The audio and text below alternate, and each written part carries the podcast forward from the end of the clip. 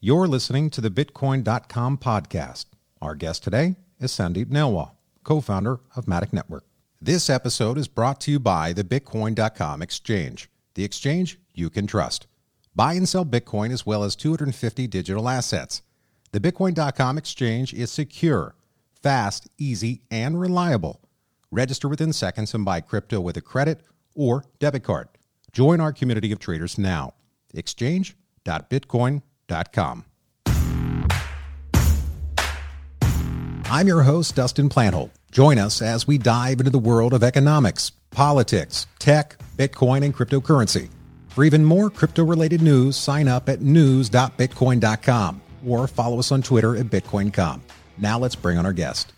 Sandeep Nailwal, welcome to the Bitcoin.com podcast. Thank you so much, Dustin, for having me here. Now, thank you really again. honored to be here. And so I, I must ask. I mean, Matic, w- w- the, name. How did it? How did you guys come up with it? And what is Matic?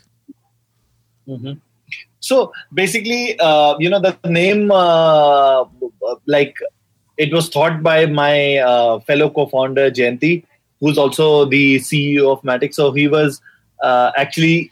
So we wanted to have a short and sweet name right? And and and we are not from the like he was not from the football background so he didn't know that okay there's a famous matic named player. But the idea of the idea of naming it matic was that you know we wanted to have a lot of things like first of all very fast and very developer friendly. So automatic right? So automatic from there you know the we, we only picked up the matic part right? So so that was the idea around it that you know short and simple name but that's something that signifies you know fast like you know agility of the network yeah. as well as the ease of using something. So that's the main idea. Wow. Well we have a lot of people a lot of people that tune in are, are somewhat new to crypto. So how did you get into crypto to get to the space where you became like the experts expert? So how did you get started?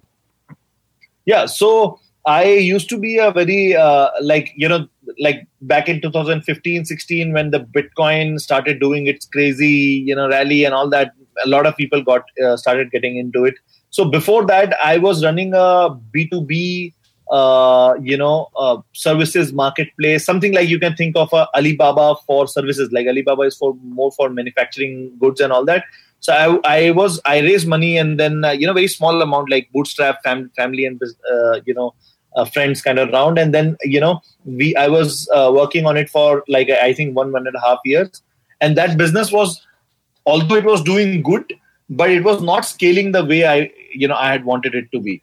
So i realized that because this business because it's a services and projects are involved it, there's a lot of human intervention in, the, in this and it's hard to productize everything over there. So you have to have large power to manage all of it right? And customers don't want to pay extra money to have like you know some kind of external uh, management onto it. So i realized that this is not growing uh, that fast as possible. And i i always wanted to be in a very highly growing and, and fast and scalable kind of business. So i thought that i want to get into the hardcore like the you know the the the, the technology side of things. So i started with artificial intelligence a bit and then you know wandered around a few technologies like vr and all that.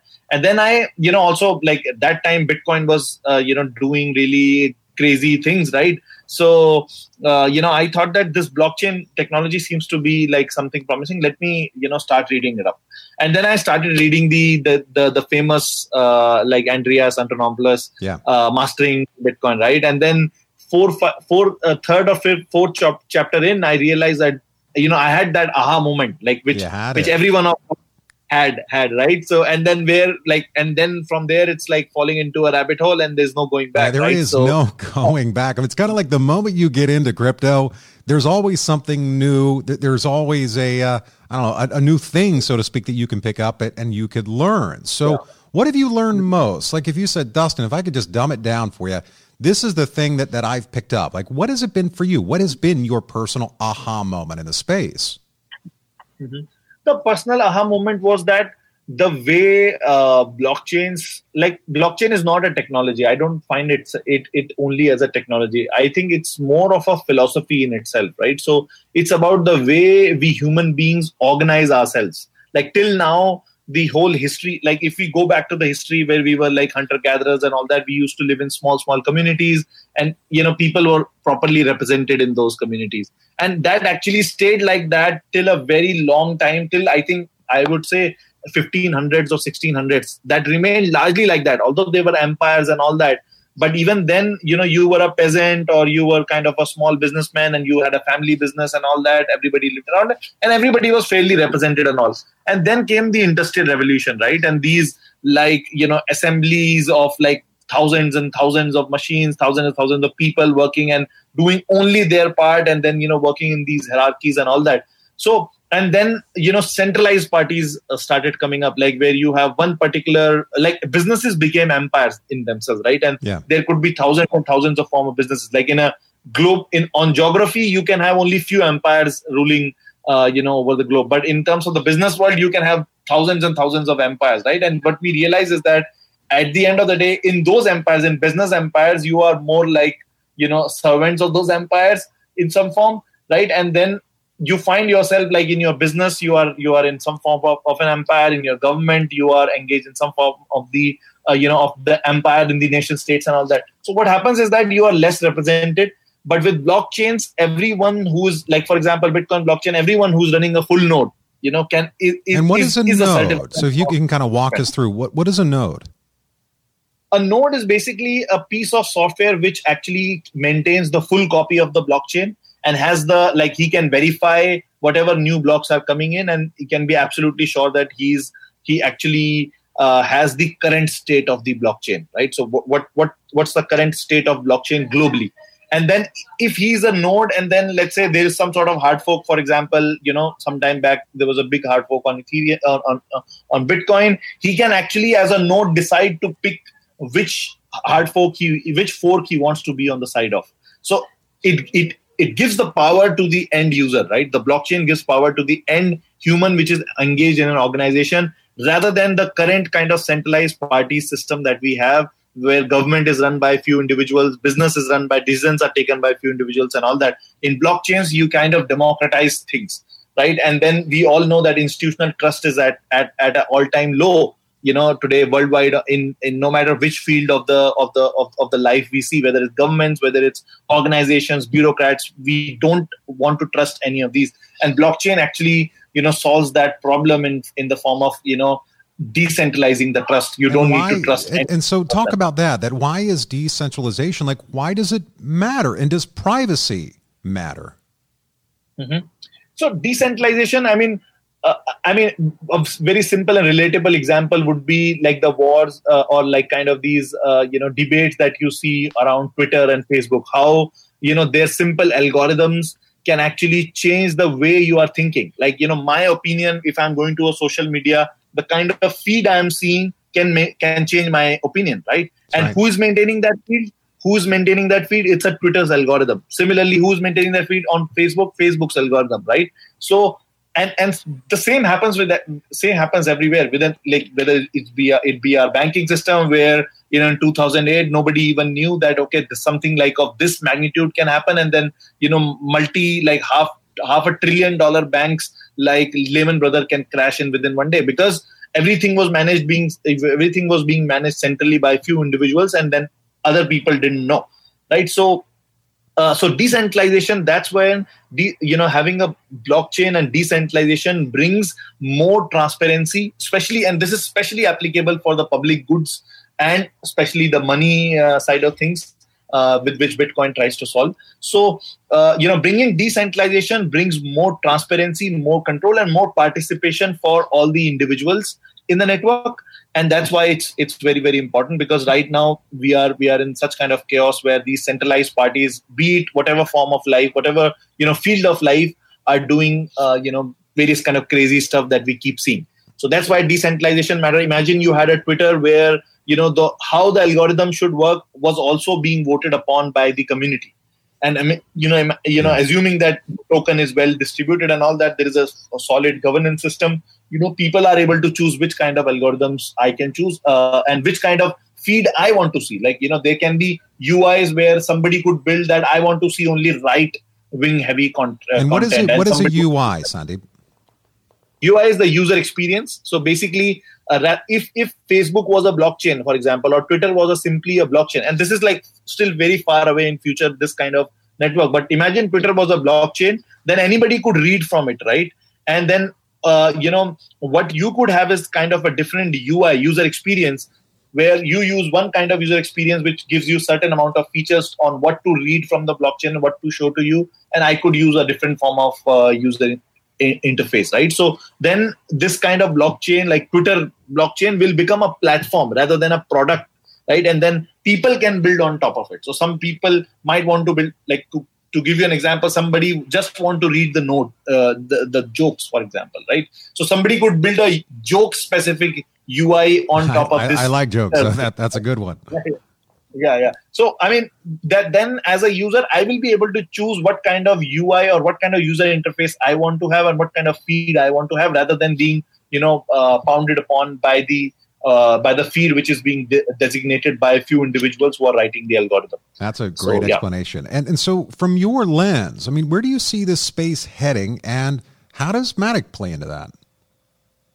So uh, currently, the biggest problem with blockchains, like if let's say if I told you that blockchains today could handle trillions and trillions of transactions and you can you can do whatever you want to do store data and things like that and all in these decentralized systems not particularly blockchains you know the whole world i would say that will start moving into this into this this positive uh, kind of space which will have more transparency more decentralization and the end users will also slowly realize that if the applications are good enough like if the applications built on this decentralized stack which we also called web3 if the applications built on this web3 stack was were good enough which were which could like compete with let's say the kind of applications that you are we are using today. For example you had a decentralized facebook which was as good as in in its ui and everything and and you know cost of using it and everything compared to the current uh, facebook. You would easily like as a as a user slowly and steadily people will realize that okay this is a better facebook for me. So this revolution will be driven by the users. So uh, you know when when uh, you have you know these kind of uh, uh, you know uh, i mean the, these kind of products will require a certain amount of scale on the blockchain. So what happens is that blockchains today are not that scalable. And matic network is is a project which is a layer 2 project. I will explain what is layer 2 which is also trying to solve this problem of scalability. If we had that kind of scalability i was i was starting from that. If we had that kind of scalability then the applications will slowly move into start moving into this web3 world. But right now the infrastructure in web3 is not ready. Uh, blockchains are very slow. On ethereum if you wanted to do a transaction today it would cost you somewhere between $2 to $5 and uh, and you know that that's absolutely not tenable at all. So you need faster transactions on on blockchain and Matic is a layer two attempt on scalability. There are multiple layer ones. That means Ethereum competitors, which are which are building the base blockchain. Layer one is basically the base blockchain. So who are building base blockchain where they are trying to build them as fast as possible, a large amount of throughput. People can do like millions and millions can can do transactions, and a lot of you know blockchains like that have been proposed, but none of those blockchains have been till now been able to match uh, or you know able to come close to the promises.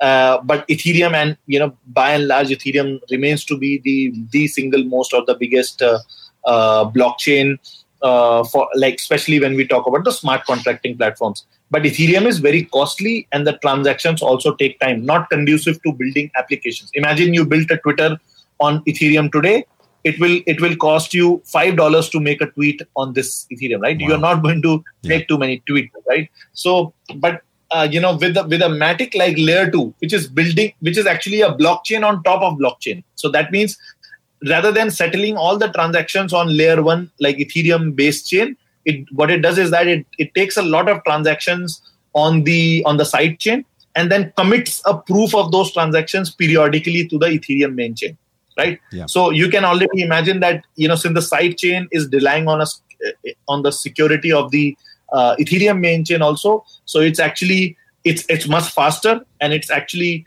batching a lot of transactions into one transaction on ethereum and then you know of course the side chain is also very decentralized and scalable so with with that way you are able to achieve thousands and thousands of transactions in tps so ethereum currently has 13 TPS, right? 13 transactions per second for the whole world. That doesn't use, seem to be that doesn't seem to be that much. I mean, only 13. Only 13. Only 13. Bitcoin has seven TPS, seven transactions per second, right? That's why these blockchains are slow. So, and compare that to a layer two blockchain like Matic, a single sidechain on Matic can have transactions from 4,000 TPS to 10,000 TPS. That's, right? that, transactions that's quite remarkable. And you also right? have a token, correct? Yeah. yeah, we have a token. We have a token also, Matic Network, which is actually the proof of stake token, which is required to, uh, you know, to participate in the network on the sidechain. That means the validators, like the proof of stake uh, validator. So there are primarily, if I want to explain that, there are primarily two forms of mining at this point in time proof of work where you have uh, you know which which is used by bitcoin where you have large uh, you know machines which are doing some sort of cryptographic puzzle solving to be able to create blocks and you know those blocks uh, have a trust because you know they are you, you are investing actual money into it to create those blocks right? Compared to that proof of stake are the networks where you are not running large machines. Rather than solving cryptographic game, games you are putting a security deposit into the network and and basically pledging that you are not going to do any fraudulent activity. If you do a fraudulent activity in terms of validation you get slashed. So your your security uh, or deposit will be forfeited right so matic is also a proof of stake uh, blockchain where uh, you know you need to stake matic token you need to stake matic token as a security deposit in order to become a validator on matic network when you become a validator you run staking rewards as well as transaction fees. Got it. And so the, the question I, I, get asked quite a bit in the world of cryptocurrency is in terms of price. I mean, up till now, most tokens or, or mo- most coins have been pure speculation. How do we move to that next stage where utility drives price, and specifically in this case with Matic? Yeah. So I think this, uh, you know, we, we saw a lot of this like speculation. Even now, I would say that the markets are like 70% speculation and, uh, you know, only 30% real value. I would, I would say even less than that, right? So, but uh, why I say 30% because Ethereum being the, the, the, the, like the largest or the leading pack in terms of the smart contracting platforms, uh, Ethereum has really started to show the utility in the form of DeFi ecosystem, decentralized finance. Right? People are building various kind of uh, you know banking applications, financial systems on top of Ethereum, uh, which actually starts giving up, giving it some fundamental value. Right, and due to that, uh, I, I actually said that 20 to 30 percent, some fundamental value, and that actually is directed towards Ethereum. Apart from that, all the other networks, including you know Matic network, also uh, up till date has you know is is largely speculative. Now how we we want to move from you know speculative to utility is that we actually launched our mainnet one month back. And then we are uh, uh, you know i'm very i'm very very happy to say that you know even within our beta mainnet we were in the beta mainnet for last 5 to 6 months even in that time our uh, you know like the number of applications who have who have committed to building on matic network have uh, you know build their uh, applications on our testnet or our beta mainnet have deployed their applications is really large in number. Around 60 to 70 applications are already building. That's, that's quite a few. Already, and is there anybody yeah, yeah. in particular that you say, Dustin, this one really excites me? I mean, the, w- what they yeah. could do or, or, what the future holds for it? Yeah, actually, did quite a few. Actually, so Decentraland, for example, right? Decentraland, the Mana, it, it, it is you know frequently in the top 100 projects. They are coming. They are fully moving on to Matic. They are a VR like VR world, virtual reality world built on top of blockchain, where the land and everything. You have a Las Vegas city. You can buy the land within Las Vegas city, build casinos. So there is an application company called Decentral Games who has built lo- casinos within the Las Vegas of uh, Decentraland, and they're actually selling their uh, slot machines over there, right? So and you should actually go and experience that. That's like phenomenal experience for uh, in VR and where you have actually actual money and the you know the skin in the game uh, kind of situation like where you can bet on on on using the slot machines with with you know whatever small amounts and all that so these kind of applications there plus gaming has been a big forte for us like many large games have already uh, like block lords and spells of genesis very well known games in the space have moved on to matic plus on the dApp side also like the decentralized application side also there are few uh, social social uh, networks that are being built like for example sapien team based out of New York and San Francisco. Uh, they are building. There is one more social network that is coming on uh, very shortly on Matic. Uh, so, and then there are teams like uh, you know Stack City in China who are looking to build a ads network, like advertisement network, uh, on top of because they are an ISP, like an internet service provider, and they want to provide uh, kind of you know they want to provide a kind of like if you are a router uh, owner basically uh, if you are owning a router uh, internet router you can actually open up your router to a public who's in the vicinity who can use free internet by you by sharing your Slack That's services, cool. and you can. That is a really really neat, yeah, neat neat technology. So Matic right now is number eighty nine or so on the market cap. Do you do you look yeah. at that? Is that something that that drives you, motivates you, and uh, where do you go from here? Yeah, I mean, right now, uh, I I actually think that you know looking at the fundamental progress that projects have made, I definitely consider Matic as like at least top 50, if not top top 40. I would not call it like top 30 yet, but I would easily I easily see it within top 50 in the in the coming days. And actually, it's a it's it's it very well deserves that. And uh, you know, as as now our mainnet has gone live and slowly and steadily the applications are coming in. I think very in, in, in some small time we will be you know we'll be considered one of the dominant forces in the space in terms of the third party adoption. Because there would be few people few projects or few protocols where you will see that oh some pe- some applications are being deployed over there two three five applications. But you'll realize that at the end of the day all those applications are either built by the team protocol team themselves or yeah. they are very heavily funding them. Sure. For us, it's mostly third party adoption. And, and, I look at it from, from a business application and get excited saying that look what you've been a part of, Sandeep. I mean, you've built a, a company whose valuation, or at least I would say the ecosystem, is over 100 million dollars. I mean, that's quite remarkable. A hundred million dollar ecosystem designed around a, a, crazy idea that you and your partner have of let's go do this.